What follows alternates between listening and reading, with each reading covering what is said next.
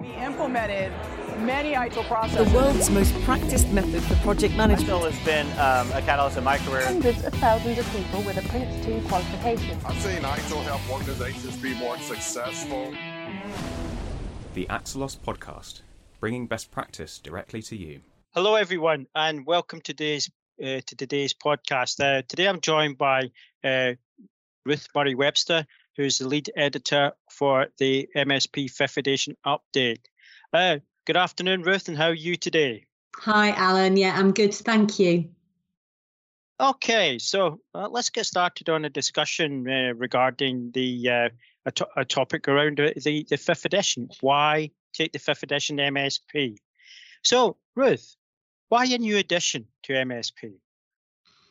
Well, I think the gap between the fourth and the fifth edition was about 10 years, Allan. And uh, during that time, uh, I guess there, there've just been many research reports and, you know, other thought pieces put out into um, into our ecosystem about the high failure rate of programs um, you know, some of those big, um, I guess what we call transformation programs or large scale um, specification led programs. And also, you know, the digital revolution, the speed of change, the increase in agile ways of working, and I think just a perception of the increased volatility and uncertainty of a number of aspects of life um, meant that there was a view that program management must evolve to meet meet those demands. Um, did its own research. Um, and this research also demonstrated that there were some widespread misconceptions about what program management is and, and therefore really what MSP is and what MSP needed to do. So, you know, when I was given the challenge of, of updating the guidance, well, I guess there's always a tendency to simply add new material to the existing content.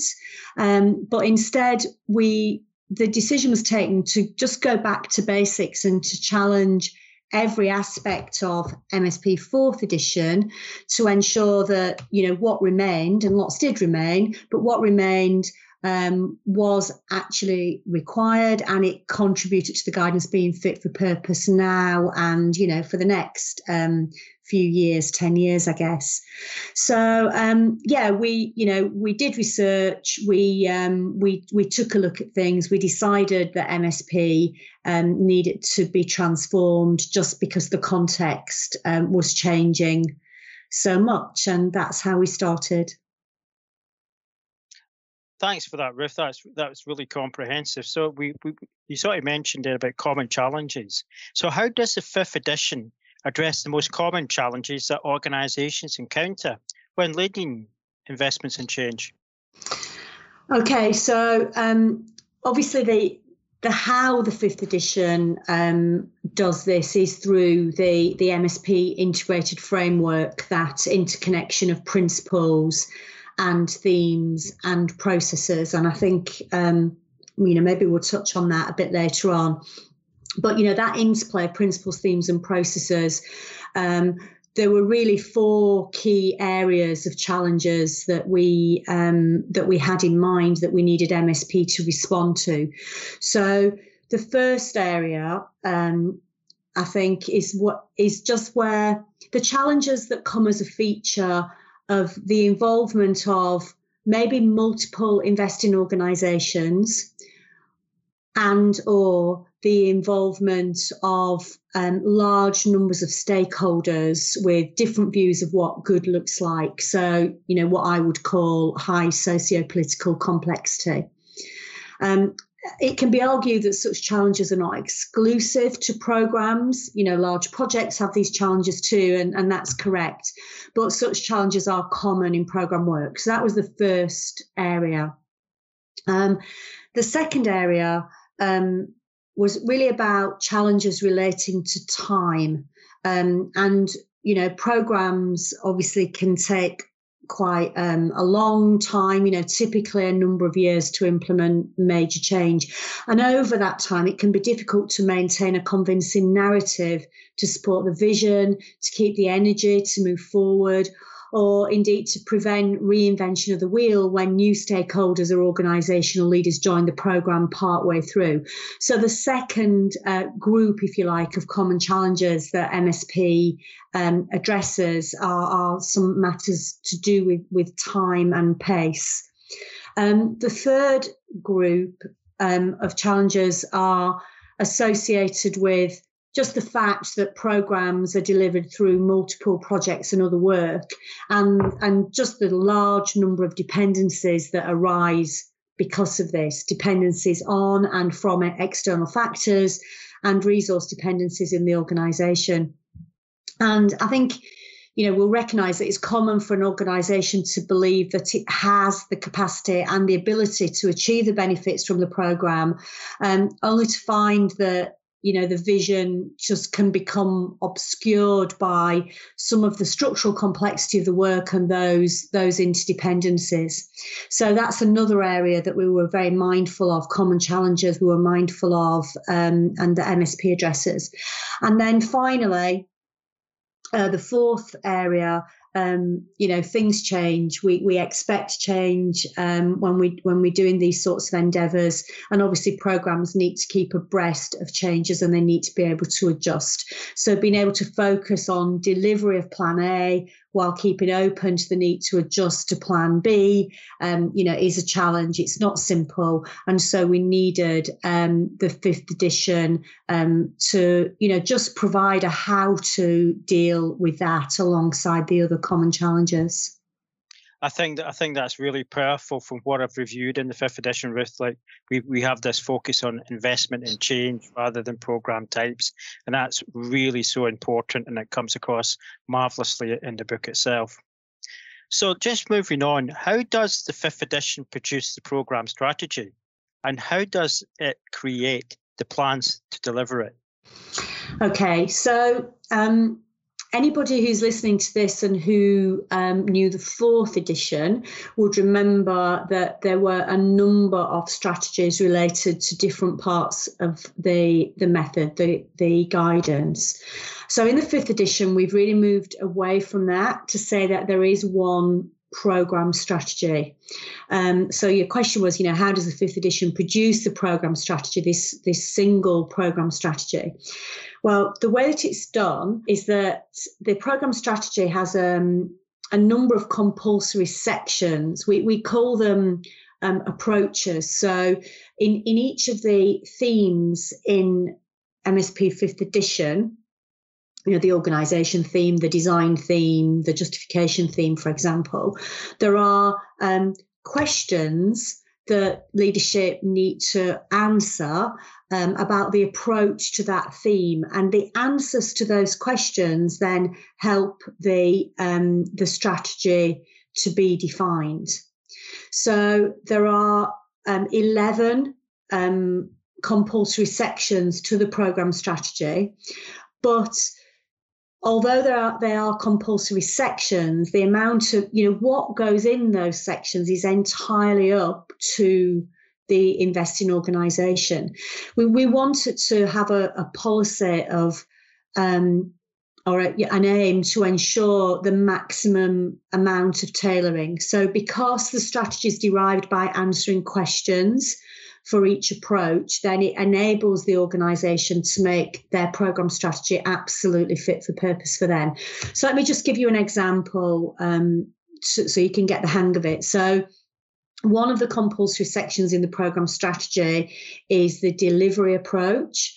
But what MSP does is it just asks some questions, it, um, and the answers to the questions go in the program strategy. So, for example, um, what ways of working are most appropriate to the task team individuals and context, therefore, what modes of delivery will be used, or how will dependencies be defined and managed within the program. So, MSP is not telling the organization um, what modes of delivery to use or how to manage. Um, how to define and manage dependencies. It's asking them how they're going to do it, and how they're going to do it goes in their program strategy. So, one strategy with 11 compulsory sections. Then from that, you also asked me about plans. Um, well, there are just five compulsory plans in MSP 5th edition. Um, organisations might decide to have other plans, but there are only five that's required. So the organisation theme um, then has a requirement for a stakeholder engagement and communications plan. The justification theme has a requirement for a finance plan. The structure theme has a requirement for a delivery plan and a benefits realization plan. And the assurance theme has um, the requirement for an assurance plan, and they're the only ones. Hopefully that makes sense. Oh, that does, Ruth. And I love the clarity here that basically, because always uh, when I've been running programs in the past, the program strategy using the fourth edition was always a bit uh, not mysterious, but it was hard to follow in, in certain instances. So, I mean, the MSP five basically has given uh, quite a lot of steer, and and that's that and that helps in in these complex uh, environments which programs are. So, thank you for that. So, just moving on. So, how does the fifth edition align programs and projects with the organizational strategy?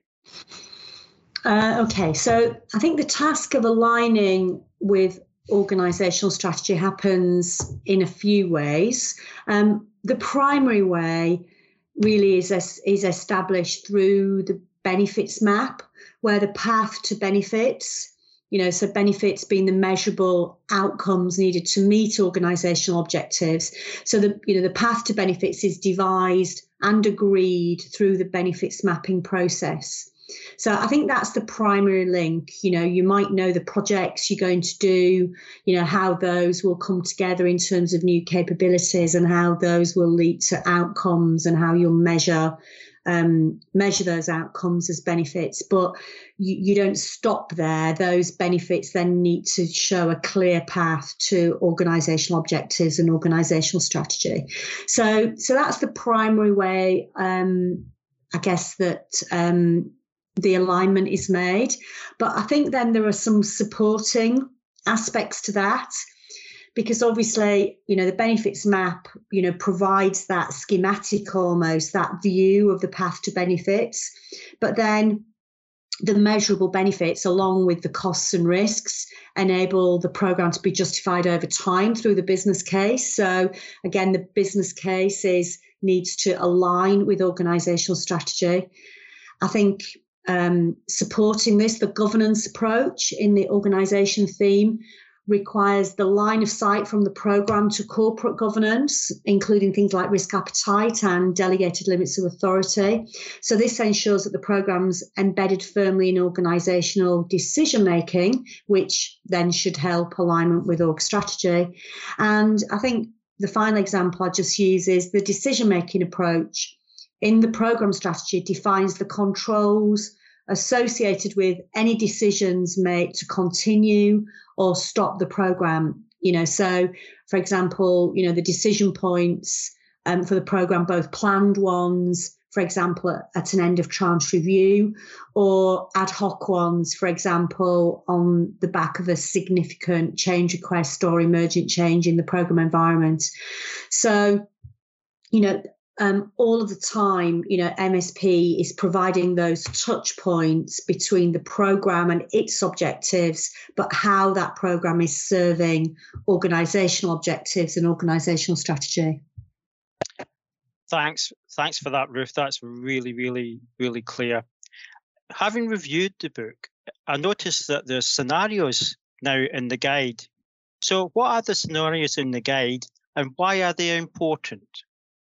Okay, so the core guidance in MSP 5th edition obviously applies to any program, but we know, and I think, you know, through our research um, before um, embarking on the fifth edition, we, we were clear that there are many reasons why an organization might use MSP. Um, you, you alluded to this earlier. We absolutely do not talk about types of program because types makes it sound like, well, it's one of, you know, it's one of those or it's one of these, and that those types are distinct. And we know that's not true in reality, but we know that there are um, there are there are many reasons for using MSP, and we use the scenarios in the guide just to bring to life um, the four core reasons that that we established for why organisations might use MSP. So the four scenarios um, they align to um, four um, uh, to programs that have four sort of different drivers or distinctive characteristics. So, you know, we say that one reason for um, investing in, um, you know, using MSP to um, to guide a program would be where you want to bring about um, innovation um, or growth. So, an, an, investment in innovation and growth. So, we have one scenario that's an example of a program that's doing just that, and it's about um, looking at, um, you know, a large scale um, investment in um, in a rail network. Um, so that's the first one. The second reason uh, that organizations might use MSP is if they want to, if they're embarking on significant organizational realignment. That, that could be a merger, it could be an acquisition, uh, a restructure of some sort. And so we have a second scenario that's focused on that reason. And this is an example of um, a charity, um, a a charitable organisation undergoing a large organisational realignment. Um, and then the third um, reason for using MSP, we, we called it investments that are focused on effectiveness. And we, def- we defined effectiveness as either, you know, the program needed to deal with a response to a demand from maybe a customer or a regulator or other stakeholders to improve something. It might be to improve compliance, it might be to improve performance, but it was, um, you know, a, a, a sort of an external externally driven need to improve and to become more effective. And so scenario three we is set in a banking um, environment and it's called the bank compliance and adaptability program. And then the fourth reason um, is we called uh, an, um, an efficiency investment. So we know that program management is also really useful in, I suppose, mini portfolios where um, the organization is sharing scarce resources or needing to get the best outcomes for the least cost across multiple projects and processes.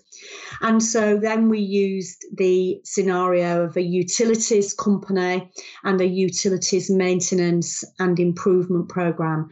So there are four scenarios um, that deal with four reasons for using MSP. Um, in reality, programs might be a mixture of those reasons for using MSP. You know, you might be doing um, a big investment in innovation and, and growth and um, doing some efficiency gains at the same time, for example. Um, so we're not saying that these are distinct types, but they are reasons for using MSP, and the scenarios are just there to, I guess, bring the guide to life and to show how it might be applied. Um, but they are just examples, you know, in reality, um, you know, every program will look slightly differently and the organization will tailor MSP to meet their needs. Yeah, thanks for that, Ruth. But I particularly like uh, in the in the guide how the examples, and in particular in, the themes uh, section of the book, you know, bring the guide to life. It gives it an example, and it and it's really it really helps the understanding for the end user. So it's a, a really great addition uh, to the guide in MSP5. Uh, just just to recap, Ruth, how do the principles, governance themes, and processes uh, in MSP5 interact to deliver change?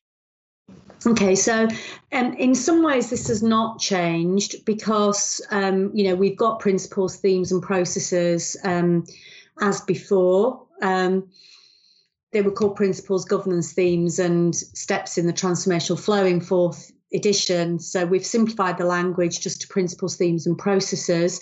There are seven of each. Um, and there is a many to many relationship between those seven principles, seven themes, and seven processes, which means that all of the principles are dealt with in each theme, and the themes are applied across the processes. So let me give you an example. Um, so the um, MSP has a principle um, about enabling the realization of benefits. So, you know, principle, it's core, it's enduring, um, you know, it's foundational to MSP. So, ha- so then, you know, enabling the realization of benefits, each theme needs to pick that up. So I'll not do them all, but for example, the organisational theme does that by establishing roles and responsibilities for benefits realisation. Um, the design theme ensures benefits are identified and the path to benefits is clear. Um, the justification theme ensures the business case takes account of the cost risk benefit trade off, and the structure theme ensures there's a benefits realization plan, etc. So each of the themes is dealing with each of the principles, and then applying the themes enables the program strategy and plans to be developed so that the processes can can enact those strategies and plans. So it sounds a bit complicated, and in the fifth edition, um, the, you know, there's lots of mapping of principles to themes and themes to processes, etc. Um, but I think as you know you get into it, you'll see that um, it really is an integrated framework. And yeah, you know that's how you know that's how change is delivered through that that real close interconnection. I would, I would, I really would, would agree with that. Was, you, when you've read the guidance, and then you can you, you can see where the the the, the, the themes inter, interact with the principles, and the mm-hmm. themes interact with the, the processes, and hence the processes interact with the principles as well throughout the guide. So it's really, really well integrated, and I imagine, I mean, that's highly advantageous uh, when you're dealing with something as complicated as uh, program delivery. So thanks for that, Ruth. Much appreciate it. Uh, uh, we, when we talk about the themes, we we we also look at uh, uh, program design, and uh, so what are the four key elements uh, of of program design, which is mentioned in the, in the design theme in the guide in the fifth edition, which ensures focus on outcomes of benefit for your organisation? Yeah, good good question. I think this is a real um, this is a key part of it, isn't it? In that um, design theme and and just having a very um, uh, clear view about the interaction of um, of four key elements. So that the the elements are um, the vision, the benefits, the target operating model, and the risks. But let me just say a little bit more about how they come together. So the program design describes the future state of the organization, you know, the desired future state um, once the program's been um, delivered. And that desired future state is um, is described through the target operating model. Um, the target operating model, so you know that says, you know, what will the process be, the incentives be, the culture be, the um, the organizational structure be in in the future state? Having defined the future state, you can then, you know, cross cross check that with the benefits defined in the benefits map and detailed in benefit profiles, because clearly, you know, they have to match. There's no point having, you know, wonderful statements about, oh, well, this program is going to deliver these benefits. If it's not absolutely clear how those benefits will be enabled through the future state. Um, and so the, the target operating model and the benefits are two things that need to match, if you like, be coherent. But what also needs to be coherent is the outward facing communication about the program. So, you know, the organization knows what they'd like the future state to look like and what benefits that that would um, would produce, but it needs to tell stakeholders about the program, and it does that through the vision, the vision statement. So the target operating model the benefits and the vision statement need to be aligned. And then the fourth area, um, risks, you know, programs are inherently uncertain and ambiguous. So the program design must take into account risks arising from the external context as well as the internal organization. So that whole piece of you know the target operating model the benefits and the vision need to be cast in an understanding of what the risks are. There's no point you know being overly ambitious or overly cautious on this. So those four things come together they interact they need to be a coherent whole um, to enable the program design to be robust and you know capable of being implemented. Thanks for explaining that very important point very clearly ruth thank you for that from the fifth edition so much appreciated also within the fifth edition uh, enterprise agility is mentioned so what is this and how can the fifth edition provide it to organizations? Mm, it's a really, um, there's a real sort of big conversation, I think, around organizations about enterprise agility at the moment. It's sometimes called corporate agility or organizational agility. Um, and I guess it, it can be defined as, or, you know, MSP defines it as it's a condition of an organization that is able to be flexible and responsive to drivers in its environment. So you know, not not stuck. You know, not um, not like an oil tanker that you know is going in one direction and it's really difficult to turn it around. But organisations, I mean, you know, common languages. You know, organisations that can pivot, that can adapt, that can be flexible and responsible, and um, and uh, small a agile show agility it's really important that we don't confuse this with capital A agile ways of working used in projects. So, enterprise agility is all about staying alert to emergent change and disruptive trends, and importantly, being able to adapt to these in a timely way. So, programs are one way that an organization can implement strategy. Um, and as competitors, consumers, um, regulators, um, you know, technological or societal expectations change. So the organization needs to adapt strategy to stay competitive and relevant. So MSP provides for this through an incremental process. Um, incremental progression and governance focus not only on looking back and managing performance, but also on looking forward and anticipating trends and dealing with ambiguity, which is one of the seven principles of MSP. Um, just to say a little bit more, it, it is really important for me that we do that we don't confuse how MSP enables enterprise agility with the unquestionable benefits of adopting capital A agile ways of working for some or all of the projects within the program. But um, it, they're different things. So, enterprise agility is achieved through the inherent properties of the principles, themes, and processes of the MSP integrated framework and how they work together. In addition to this, some projects within the program will benefit or may benefit from using agile ways of working, focused on iterative and incremental design and delivery of outputs but it's not a requirement for programs to adopt capital A agile methods. It depends on the work. And enterprise agility is just as possible when projects adopt a linear or what some people might call a waterfall life cycle. Um, it's a bit, I've had my arms waving around a lot in explaining that, but hopefully it comes across clearly.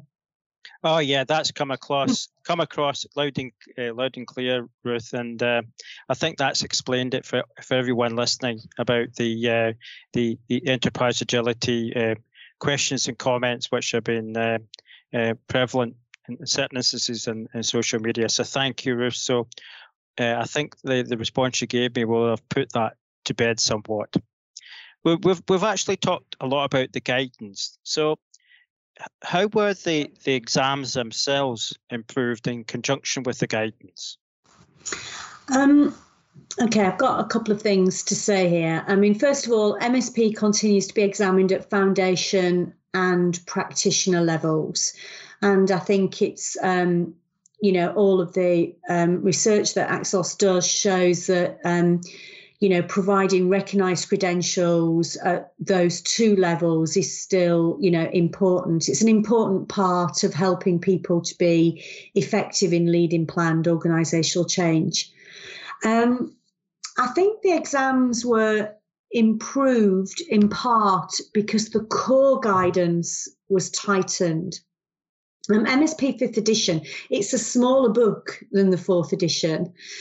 And the compulsory and therefore examinable content is really clearly outlined, um, as is the non examinable content. So the scenarios focus very clearly on application and are non examinable. Um, and the core guidance is much tighter and that is is all examinable and i think it just it does improve um, the experience of people doing exams when when the book very clearly um, is aligned with the um, the uh, learning outcomes in the syllabus for for the exams. I mean, just in terms of our process, we um, it, we wrote the guide and developed examination materials you know in parallel. So we went through a you know a series of, of iterations just really tightly and um, keeping the content and the exams aligned. And i think our beta testing um, showed that um, that that had really worked. Um, and not only could the exams be launched earlier but we had really clear feedback that examinations focused on the fifth edition were less ambiguous. So that would be um, my take on it Thank you, Ruth. Is there anything else you'd like to add to today's discussion? Well, I have said what I'm going to say before, but um, it's still true, so I'll repeat it here. And apologies for anything who's heard me said this for the the second time. But I guess it's just about my um, involvement in MSP Fifth Edition as as lead editor. Um, I have been involved in MSP for quite a while, over many years. Um, you know, as a trainer, I've been on exam panel. I've implemented the advice as a practitioner. I've advised others as a consultant, and now I've been lead editor of, of this edition. Um, and one indeed you know i had an authoring team and uh, one of the authors in my team andrew schuster he's arguably the only person who's been involved in every edition of msp since 1999 so you know we had some history in the team and i mention this because my personal view is that msps always try to provide the bridge between the project view of the world and the strategic and organizational view of the world. But maybe previously has not quite spanned that gap and, and, and maybe brought too much of a project mindset to the management of programs. So, my motivation uh, when I was asked to uh, be lead editor was to refresh MSP. It was to build on great work and be really respectful of that, you know, not destroy it, but also to reflect more of a balance between a project and an organizational view. And, you know, I think as a result, um, hopefully we have content that will be seen as new or at least given more emphasis, you know, particularly around the ongoing justification for programs and decision making over time. So we've tried to do this without destroying the critical focus on realizing benefits. Um, or of designing the future state to be coherent, or of structuring implementation in tranches, um, with landing points um, on the way that are safe places to stop if necessary, and all that within a governance framework that's risk based, you know, providing assurance and driving continual improvement. Um, it was a real privilege to to be lead editor of this, and I, I took it really seriously. And um, you know, my my experience as a practitioner and as a consultant, um, as well as you know, teaching this stuff over the years, programs have got many moving parts, and I think this is reflected in the fifth edition. But hopefully, we've we've dealt with it in a way that's clear and tailorable and valuable to practitioners, you know, as they pursue beneficial change in their organizations. So I think that's it.